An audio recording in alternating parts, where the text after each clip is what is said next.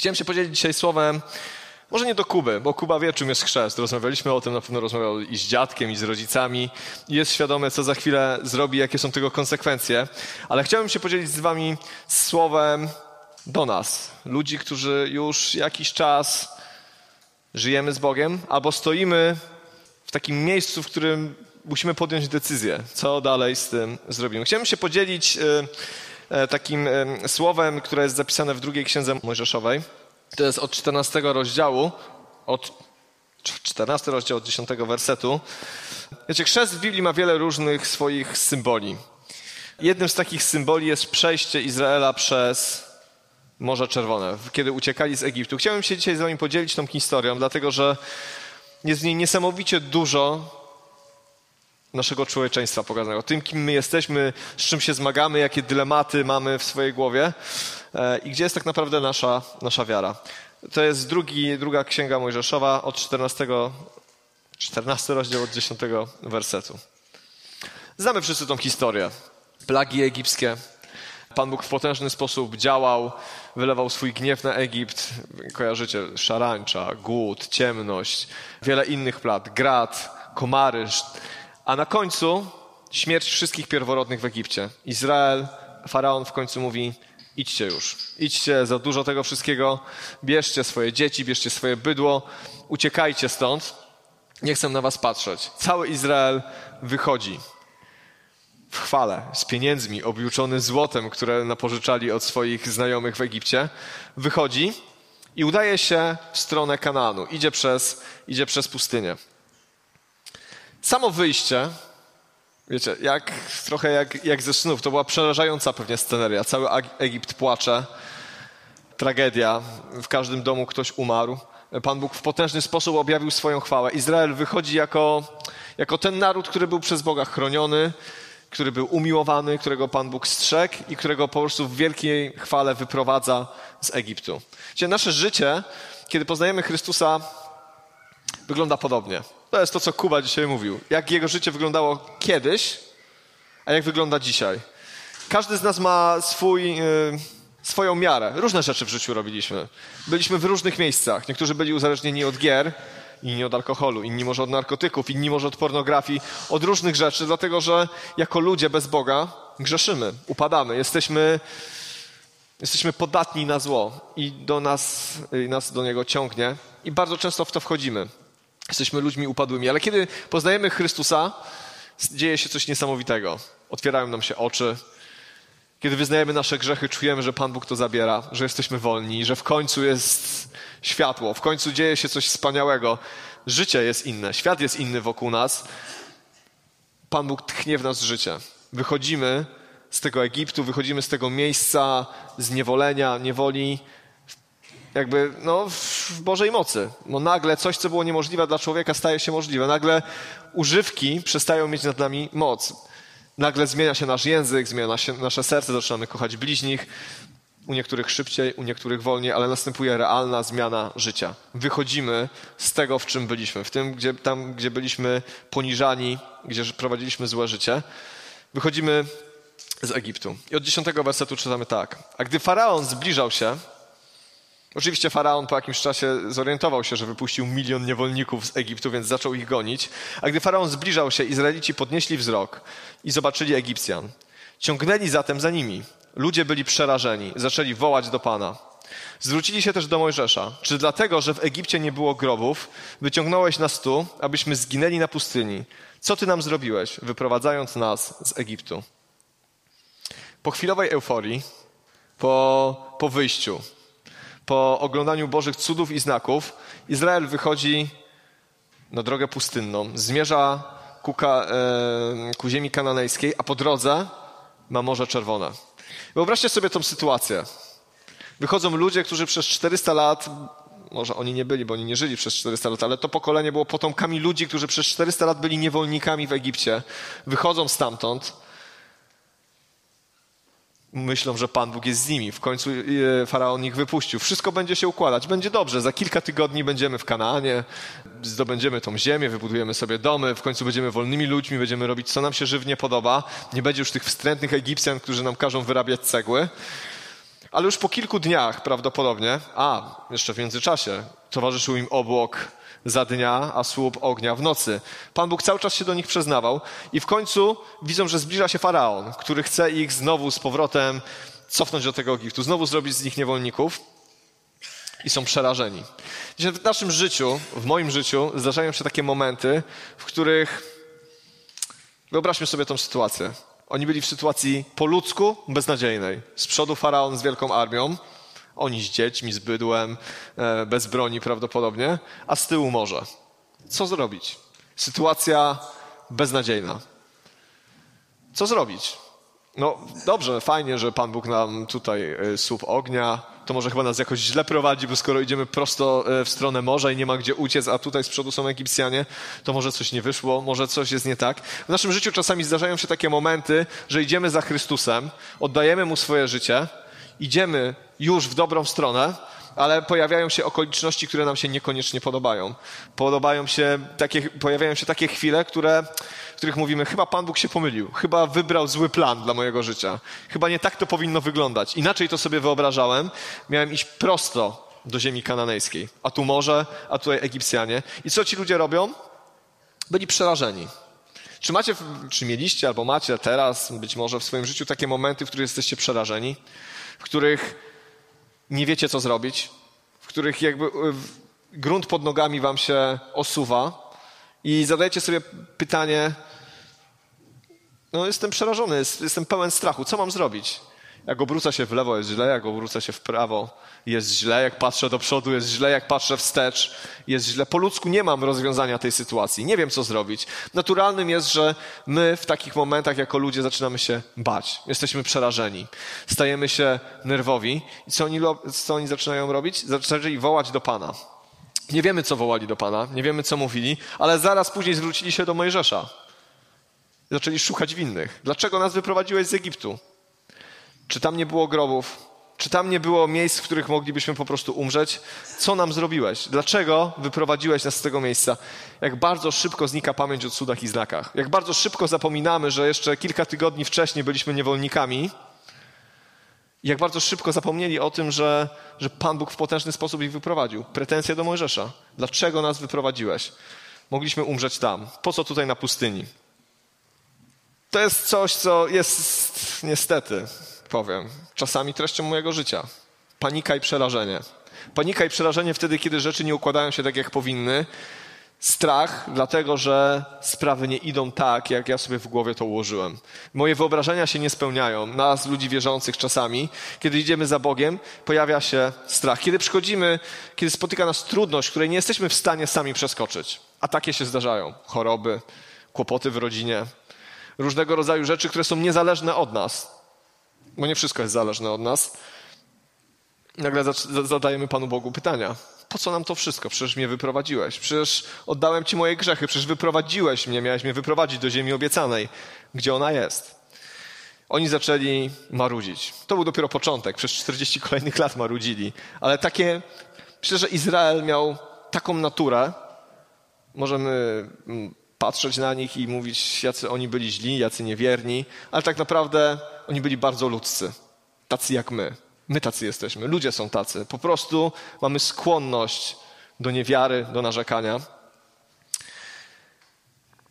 Zaczęli szukać winnych. A później czytamy tak, dwunasty werset. Czy już w Egipcie nie powiedzieliśmy ci wyraźnie, daj nam spokój, będziemy służyli Egipcjanom, wolimy to niż śmierć na pustyni. Czy oni tak mówili Mojżeszowi w Egipcie? Nie kojarzę.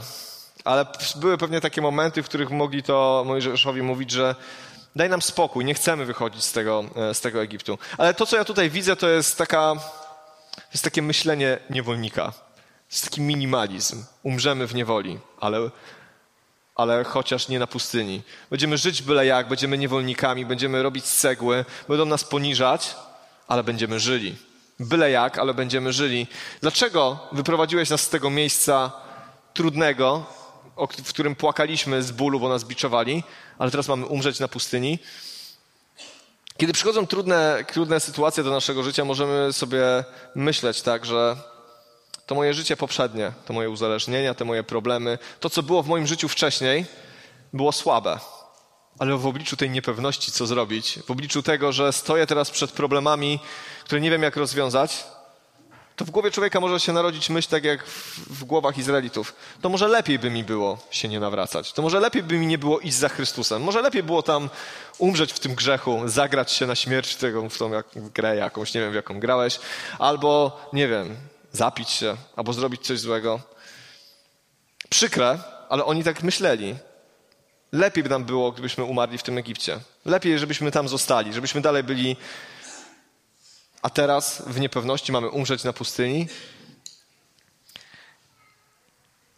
Kiedy, kiedy czytałem ten werset, to on mnie bardzo mocno uderza, dlatego że mam wrażenie, że, że jakiś taki minimalizm, jakieś takie, takie myślenie niewolnika czasami jest w naszych głowach, już jako ludzi nowonarodzonych, jako ludzi, którzy już oddali swoje życie Chrystusowi. Dobra nowina, Ewangelia jest naszpikowana Bożymi obietnicami. Tym, kim jesteśmy w Chrystusie, co mamy do zrobienia dla Boga, tym, co Pan Bóg dla nas przygotował. Jeszcze więcej, nie tylko to, co powinniśmy robić, ale jest mnóstwo obietnic, co Pan Bóg nam daje. Jakie daje nam narzędzia, że nie zostawił nas samych, obietnica Ducha Świętego, pokoju, Jego bliskości, Jego obecności, tego, że jest przy nas. Słowo Boże jest naszpikowane obietnicami dla ludzi wierzących, których możemy się uchwycić, żeby wyrzucić ze swojej głowy takie myślenie, takie myślenie, lepiej nam było zostać w tym, co było kiedyś, niż zaufać Bogu. Dlaczego tak powiedzieli? Umieli niewiarę w swoim sercu, bo nie wierzyli, że ten Bóg, który w potężny sposób wyprowadził ich przed chwilą z Egiptu, ten Bóg, który prowadził ich w słupie i w ogniu, w czymś absolutnie ponadnaturalnym i nikt nie mógł tego udawać, że nie wiem, że szedł z pochodnią jakiś człowiek na przodzie i udawał słup ognia, tego się nie dało podrobić. Ten Bóg, który w tak potężny sposób im się objawił, ich wiara gdzieś prysnęła wobec, wobec trudności, które się pojawiły na ich drodze. Nagle wszystko zniknęło. Nagle popatrzyli na siebie, jacy są, na okoliczności, a okoliczności mówiły: nic z tego nie będzie. Nic z tego nie będzie. A Mojżesz im odpowiedział tak, trzynasty werset. Nie bójcie się, odpowiedział Mojżesz, wytrwajcie, zobaczycie ratunek Pana. On zapewni wam go jeszcze dziś. Tych Egipcjan, których dziś widzicie, nie będziecie, nie będziecie już więcej oglądali na wieki. Pan będzie walczył za was, wy milczcie. Niesamowite są te słowa. Mojżesz mówi, nie bójcie się, przestańcie panikować. Przede wszystkim, kiedy, oczywiście jak ktoś się boi, mówimy mu, nie bój się, Wiecie, no niekoniecznie zawsze to działa, e, ale myślę, że on nie mówił im nie bójcie się dlatego, że nic się nie stało, bo się stało. Tu Egipcjanie jadą tu z tyłu, Morze Czerwone, nie ma gdzie uciekać. Pewna śmierć albo niewola. Więc mówił nie bójcie się. Dlaczego? Bo zobaczycie ratunek Pana. Bo zobaczycie jeszcze raz Boże działanie w waszym życiu. Wytrwajcie. Kiedy czytam te słowa, kiedy czytam te słowa odnośnie mojego życia, ile razy trzęsły nam się kolana w obliczu jakichś różnych problemów. Ile razy płakałeś gdzieś w samotności, nikt tego nie widział, albo nie chciałeś się przyznać, że jest ci ciężko. Ile razy przeżywałeś ból, który tak mocno ściskał twoje serce. Boimy się. To jest częścią naszego życia. Są rzeczy, które są dla nas po prostu trudne. Ale Mojżesz mówi do nich: wytrwajcie, Wytrwajcie w Bogu, wytrwajcie w tym, co widzieliście. Pan Bóg dał już wam dowody swojej miłości. Pan już wam pokazał, że się o was troszczy. Wytrwajcie w tym, w tym, nie zapominajcie. Dlatego tak ważne są świadectwa. Dlatego tak ważne jest to, żebyśmy jeden drugiego, jeden drugiemu przypominali, co Pan Bóg zrobił w naszym życiu. Bo kiedy widzisz, że Pan Bóg działa w życiu twojego brata lub siostry, to wtedy przychodzi wiara do twojego, do twojego serca i mówisz, to i w moim życiu to jest możliwe. To i mnie może uzdrowić, i mnie może podźwignąć, i moją rodzinę może naprawić, i mnie może uwolnić. Wytrwajcie, przypomnijcie sobie to, co się wcześniej wydarzyło, zobaczycie ratunek Pana. Nie będziecie już więcej oglądali Egipcjan. Już nigdy więcej nie będziecie niewolnikami, jeżeli wytrwacie. Już nigdy więcej nikt was nie zniewoli, nie każe wam robić tego, czego nie chcecie. Ale ten werset czternasty, najtrudniejsza rzecz na świecie. Absolutnie najtrudniejsza rzecz. Pan będzie walczył za was. Tutaj wszyscy mówimy Amen. Wy milczcie. Wymilczcie. Wiecie, kiedy przeczytałem ten fragment, to pomyślałem sobie o tym, że są takie rzeczy w naszym życiu, z którymi już nic nie możemy zrobić, bo są dla nas za trudne jak dla ludzi, już ich nie przeskoczymy, ale jedyne co możemy robić, to marudzić i narzekać. to możemy biadolić. To możemy mówić, dlaczego ja, dlaczego jest tak ciężko, a dlaczego mnie tak skrzywdzili, a i tak dalej, i tak dalej. Możemy po prostu swoimi ustami wyznawać niewiarę.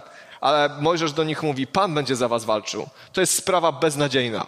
Nie poradzicie sobie. Egipcjanie was zmiażdżą po ludzku, nic z was nie zostanie. Nie uciekniecie, bo za wami jest morze. Nic nie zrobicie. Pan będzie za was walczył. Jedyne, co możecie zrobić, to milczeć. To nic nie robić. To po prostu czekać na Boże działanie. Jakże to jest trudne. Jakże to jest trudne w życiu każdego z nas.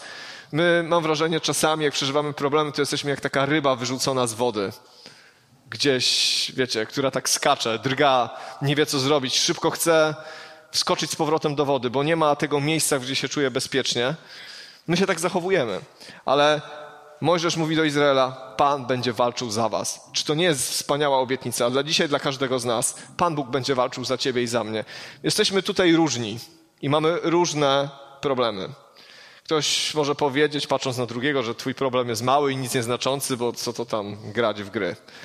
Ktoś może tak pomyśleć, ale dla kogoś, kogo, kto jest zniewolony przez gry, to jest dramat. Ktoś może powiedzieć, alkohol jest większym uzależnieniem niż, nie wiem, niż twoje tam niewielkie problemy w rodzinie, że się z żoną kłócisz. Nie, ale mamy różne dramaty. Każdy ma swoją miarę problemów, które przeżywamy. Różne rzeczy nas spotykają. Boża obietnica jest taka, dla ludzi wierzących, Pan będzie walczył za was. Pan będzie walczył za was. Nie zmienisz serca swojej rodziny na siłę. Nie wejdziesz do nikogo do serca i nie każesz mu się nawrócić. To jest niemożliwe. Nie uzdrowisz się sam. Nie uzdrowisz kogoś obok ciebie, ale milczcie, zaufajcie Bogu, wytrwajcie, Pan będzie walczył za was. 15 werset. Pan z kolei polecił Mojżeszowi. Kolejny fragment, który jak bliżej się mu przyjrzymy, jest niesamowicie treściwy. Z kolei Pan mówi do Mojżesza. Pan z kolei polecił Mojżeszowi: Przestań już wołać do mnie. Każ synom Izraela ruszać. Przestań już do mnie wołać.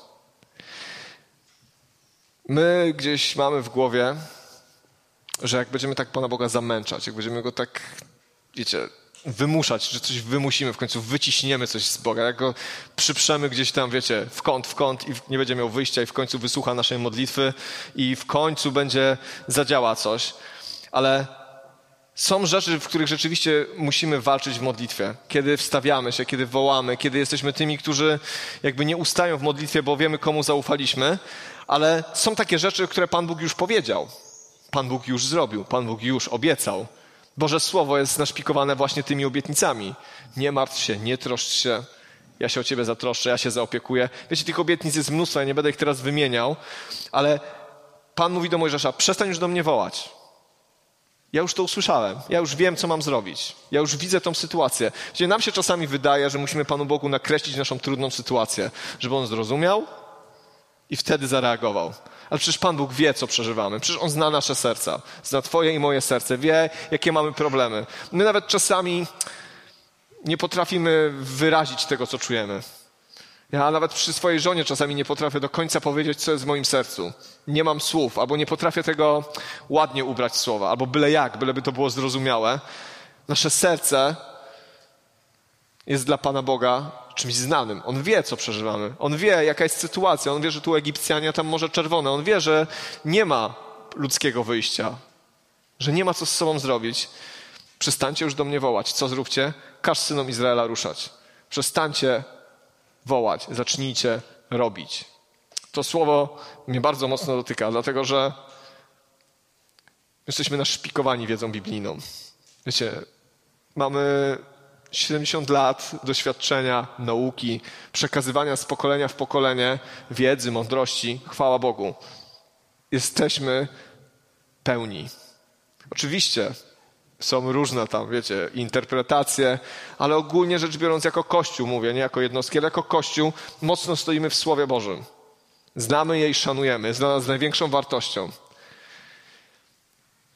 Każ synom Izraela ruszać. Ruszcie się, Zróbcie.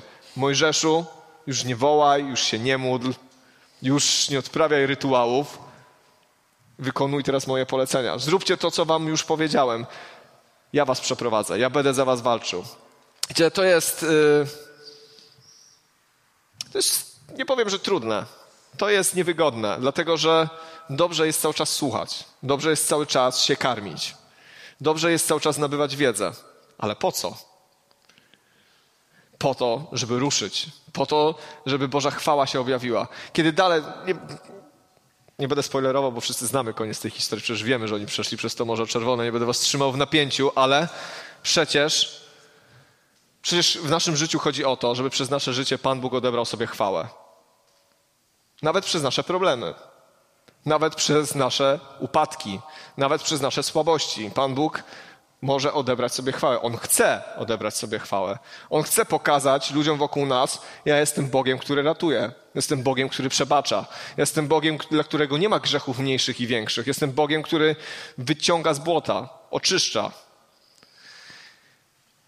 Jeżeli masz problem, a mamy je, myślę, że wszyscy różne, to nie po to, żebyśmy nad nimi płakali, żebyśmy biadolili, ale żebyśmy pozwolili Bogu zadziałać, żeby Jego chwała się objawiła. Ja wiem, że to brzmi tak kościelnie, tak pięknie, ale prawda jest taka, prawda jest taka, że jeżeli zaufamy Bogu, to On nas przeprowadzi. Nie ma nic trudniejszego niż, niż puścić wszystkie swoje możliwości i powiedzieć, Boże, działaj. Ja w moim chrześcijańskim życiu nie widzę nic trudniejszego. Prędzej pójdę i położę ręce na kogoś na ulicy, pomodlę się, albo będę głosił Ewangelię może z jakimś megafonem, to mi przyjdzie łatwiej. Naprawdę. Niż to, żeby w momencie, w którym jest mi ciężko, puścić wszystko i powiedzieć, Boże, nie kombinuję, milczę, słucham, a Ty działaj. To jest dla mnie absolutnie coś, coś trudnego, ale coś, do czego Pan Bóg mnie zachęca każdego dnia i mówi: Zrób to. Bo ilekroć to robiłem, to on nigdy się nie spóźniał. On nigdy nie, nie przyszedł za późno. On nigdy nie powiedział: Nie udało się, byłeś za słaby. Zawsze przychodził, zawsze interweniował, bo to jest Boże Słowo. Każ synom Izraela ruszać.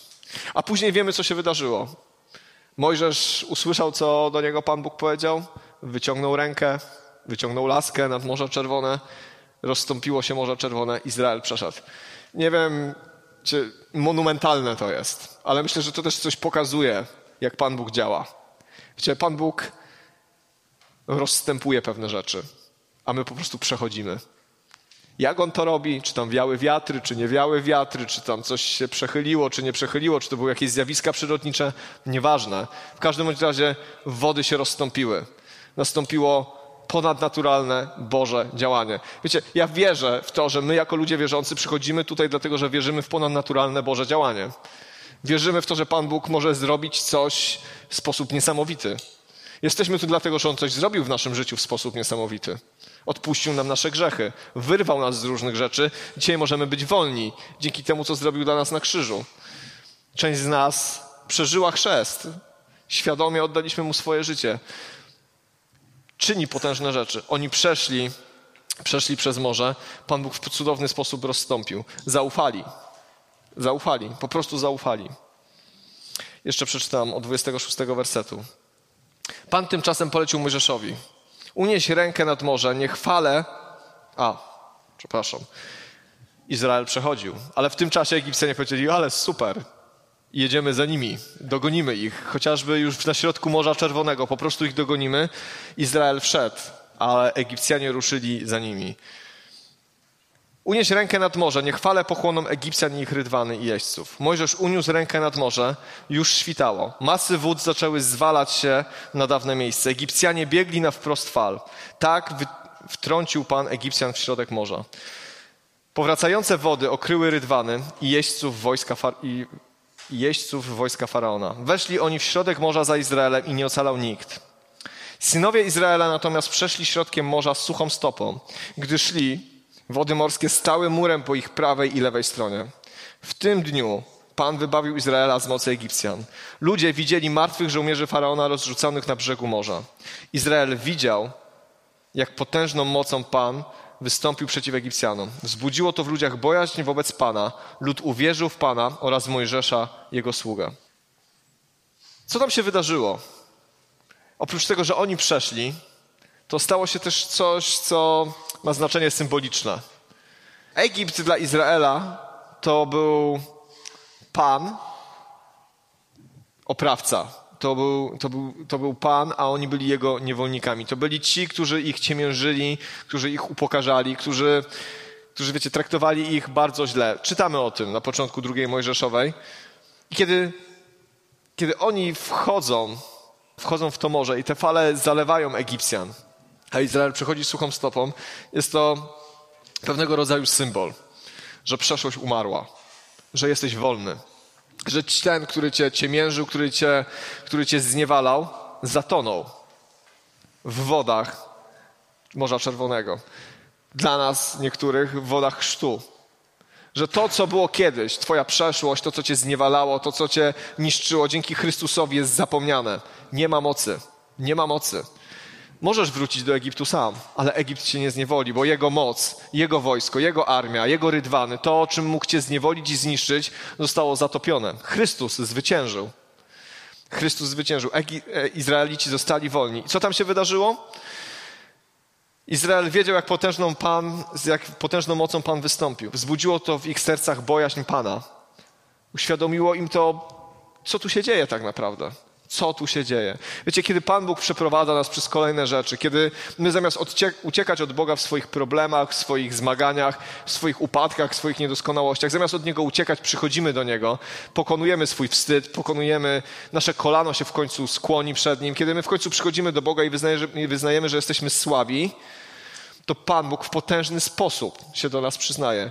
I co się w naszych sercach dzieje? Wzrasta bojaźń, wzrasta poznanie. Doświadczamy żywego, potężnego Boga, bo mamy doświadczenie nie już od kogoś, kto nam opowiadał, co Pan Bóg robi, ale mamy swoje doświadczenie uzdrowienia, zwycięstwa, przeprowadzenia, pomocy, cokolwiek i czegokolwiek szukamy. Mamy swoje świadectwo. I co się stało? Lud uwierzył w Pana i w Mojżesza. Uwierzył. Fajnie by było, gdybyśmy zawsze wierzyli, bez żadnych, bez żadnych problemów, ale oni musieli zobaczyć. Oni musieli zobaczyć i doświadczyć. Przeszłość umarła. To jest niesamowite. Kiedy ludzie sobie wybaczają, to nie zawsze zapominają wszystko. To, to w naszej głowie ciągle jest. Wracamy. Nie powinniśmy, ale wracamy do pewnych rzeczy. Ale kiedy Pan Bóg wybacza, to nie, nie, przypomina nam naszych grzechów. W psalmie 103 jest napisane, jak daleko wschód od zachodu, tak Pan Bóg oddalił od nas nasze grzechy. Jeszcze jeden fragment i na tym, na tym będę kończył. Ewangelia Marka o chrzcie. 10 rozdział, 38 werset, 38, 39 i 40. Jan z Jakubem, dwóch apostołów, przyszli do Jezusa i powiedzieli mu: Panie, jak już się objawi Twoje królestwo, to chcielibyśmy, żeby jeden siedział po prawicy, a drugi po lewicy. Kiedy już zostaniesz królem Izraela, to chcielibyśmy być tak blisko, żeby nas wszyscy widzieli, żebyśmy, żebyśmy byli tutaj tak najbliżej Ciebie, jak się da. A Jezus odpowiedział: Nie wiecie, o co prosicie. Czy możecie pić z kielicha, z którego ja piję? I czy możecie zanurzać, zanurzyć się w chrzcie, w którym mnie zanurzą? O jakim chrzcie mówił Jezus? Jakim chrzcie miał być zanurzony Jezus? Przecież to jest już bardzo długo po tym, kiedy Jezus był u Jana nad Jordanem, został ochrzczony w wodzie, kiedy Duch Święty na niego stąpił, kiedy odezwał się głos z nieba, to jest mój syn umiłowany, to było daleko później. Jezus mówi, czy możecie zanurzyć się w chrzcie, w którym mnie zanurzą? Apostołowie, 39. Możemy, oświadczyli. Wtedy Jezus powiedział, kielich, z którego ja piję, będzie waszym udziałem i chrzest, w którym nie zanurzą waszym doświadczeniem. Jednak, zapewniam, jednak zapewnienie wam miejsca po mojej prawej lub po lewej stronie nie jest moją rzeczą. Otrzymają je ci, dla których zostało ono przygotowane. Czym był ten chrzest? Apostołowie od razu powiedzieli, możemy. Możemy pić z tego kielicha i możemy być zanurzeni w tym chrzcie. Chrzest to nie tylko rytuał religijny. To nie jest tylko zanurzenie. My to robimy, dlatego że jest tak napisane w Słowie Bożym, ale to nie jest tylko to, co widoczne. I to nie jest, Kuba, koniec szukania Boga. To jest początek drogi za Nim. To jest początek chodzenia za Bogiem. Przejście Izraela przez Morze Czerwone to był zaledwie początek. Później była Kadesz Barnea, byli olbrzymi. Później było 40 lat na pustyni, a później było wejście do Kanaanu. To był początek. Ale Jezus mówi, czy możecie zanurzyć się w chrzcie, w którym nie zanurzą? Myślę, że to jest do nas. Tu już nie chodzi o rytuał. Tu już nie chodzi o zanurzenie w wodzie. Tu już nie chodzi o ten akt, którego za chwilę będziemy świadkami. w czym Chrystus został zanurzony, o czym mówił, jaki kielich miał pić i co miało się wydarzyć w jego życiu. Kiedy czytam ten fragment, to widzę, że Jezus im mówi, czy możecie pójść tą drogą, którą ja pójdę. Czy możecie się zanurzyć w Bożej woli, tak jak ja się za chwilę zanurzę, kiedy wypełnię to, co Ojciec ma dla mnie? Czy jesteście w stanie tak się poświęcić, oddać swoje życie, żeby wypełnić do końca to, co Bóg ma dla Was? Czy jesteście w stanie zanurzyć się w tym? Bo ja się zanurzę. Bo wolą Ojca było, żebym umarł na krzyżu. Jezus kilka rozdziałów później na krzyżu umiera, wykonuje wolę Ojca do końca. Do końca, do, ostatniej, do ostatniego słowa robi to, co do niego należało. I kiedy pyta się apostołów, czy wy możecie mieć udział we mnie, to mówi im, czy też się tak poświęcicie, czy też będziecie żyć dla mnie. Czy chrześcijaństwo będzie dla was wszystkim, czy życie ze mną będzie dla was wszystkim. Wiecie, chrzest, to słowo baptizmo to jest zanurzenie. To nie jest pochlapanie, to nie jest ochlapanie, to nie jest zanurzenie kostek, to jest zanurzenie całego człowieka. Pan Bóg chce nas całych. Nawet z naszymi problemami, jak tego Izraela, który biadolił i już przy pierwszej próbie spanikował. Takich Pan Bóg nas chce. Chce nas obrabiać, zmieniać, chce nas prowadzić, ale pyta nas, czy możecie zanurzyć się w chrzcie, w którym mnie zanurzą. Myślę, że to jest pytanie dzisiaj dla każdego z nas. Czy chcemy tak daleko pójść za Chrystusem? Do momentu, w którym nawet może przestanie to być dla nas wygodne. Czy chcemy to zrobić? Za chwilę Kuba zostanie zanurzony w wodzie, wyznając, komu, komu, komu zawierzył, komu ufa, kogo kocha, komu chce służyć do końca swojego życia. Ale pytanie dzisiaj jest do nas takie, którzy już to przeżyliśmy jakiś czas temu. Czy chcemy, tak jak ci apostołowie, zanurzyć się? Czy chcemy przejść? Czy chcemy może zamilknąć i pozwolić Bogu działać? Różne rzeczy mogą się dziać w naszym życiu, ale chciałbym Was do tego zachęcić. Chciałbym poprosić jeszcze grupę. My się za chwilę oczywiście pójdziemy tam przebrać, ale żebyśmy, żebyśmy jeszcze teraz się pomodlili. Żebyśmy jeszcze teraz zbadali swoje serce. To, co też mówił Remek na początku i później w trakcie uwielbienia. Bracia i siostry, ciągle toczy się gra i walka o nasze życie. Ciągle toczy się walka o to, co my ze sobą zrobimy. To, co było kiedyś, już minęło. Dzisiaj jest, jest teraz. Jest, jesteś ty i Bóg. Twoja relacja z Bogiem. Może w problemach. Może jesteś teraz w miejscu beznadziejnym, między Egipcjanami a Morzem Czerwonym. Może twoje życie wymykać się spod kontroli, może nie wiesz, co zrobić. Ale Słowo Boże mówi, wytrwajcie, zaufajcie. Pan Bóg będzie walczył za was. Może Pan Bóg się upomina o ciebie i pyta się, gdzie jesteś, synu, córko? Czy idziesz za mną? Czy jesteś w stanie się zanurzyć? Czy deklaracje sprzed tak wielu lat są ciągle aktualne? Że będę Ci służył, że będę żył dla Ciebie, że Ty jesteś moim Panem? Wiecie, to jest ważne. I kiedy z jednej strony cieszymy się z tego, że kolejna osoba, dzisiaj Kuba, podejmuje tą decyzję, ale ja za każdym razem, kiedy widzę chrzest albo w nim uczestniczę, zadaję sobie pytanie, gdzie jest, gdzie jest, gdzie jest ta iskra? Gdzie jest ten ogień, który był wtedy? Gdzie jest ta pasja? Gdzie jest to, wiecie, to zachwycenie Bogiem? To jest dzisiaj dla nas. Powstańmy.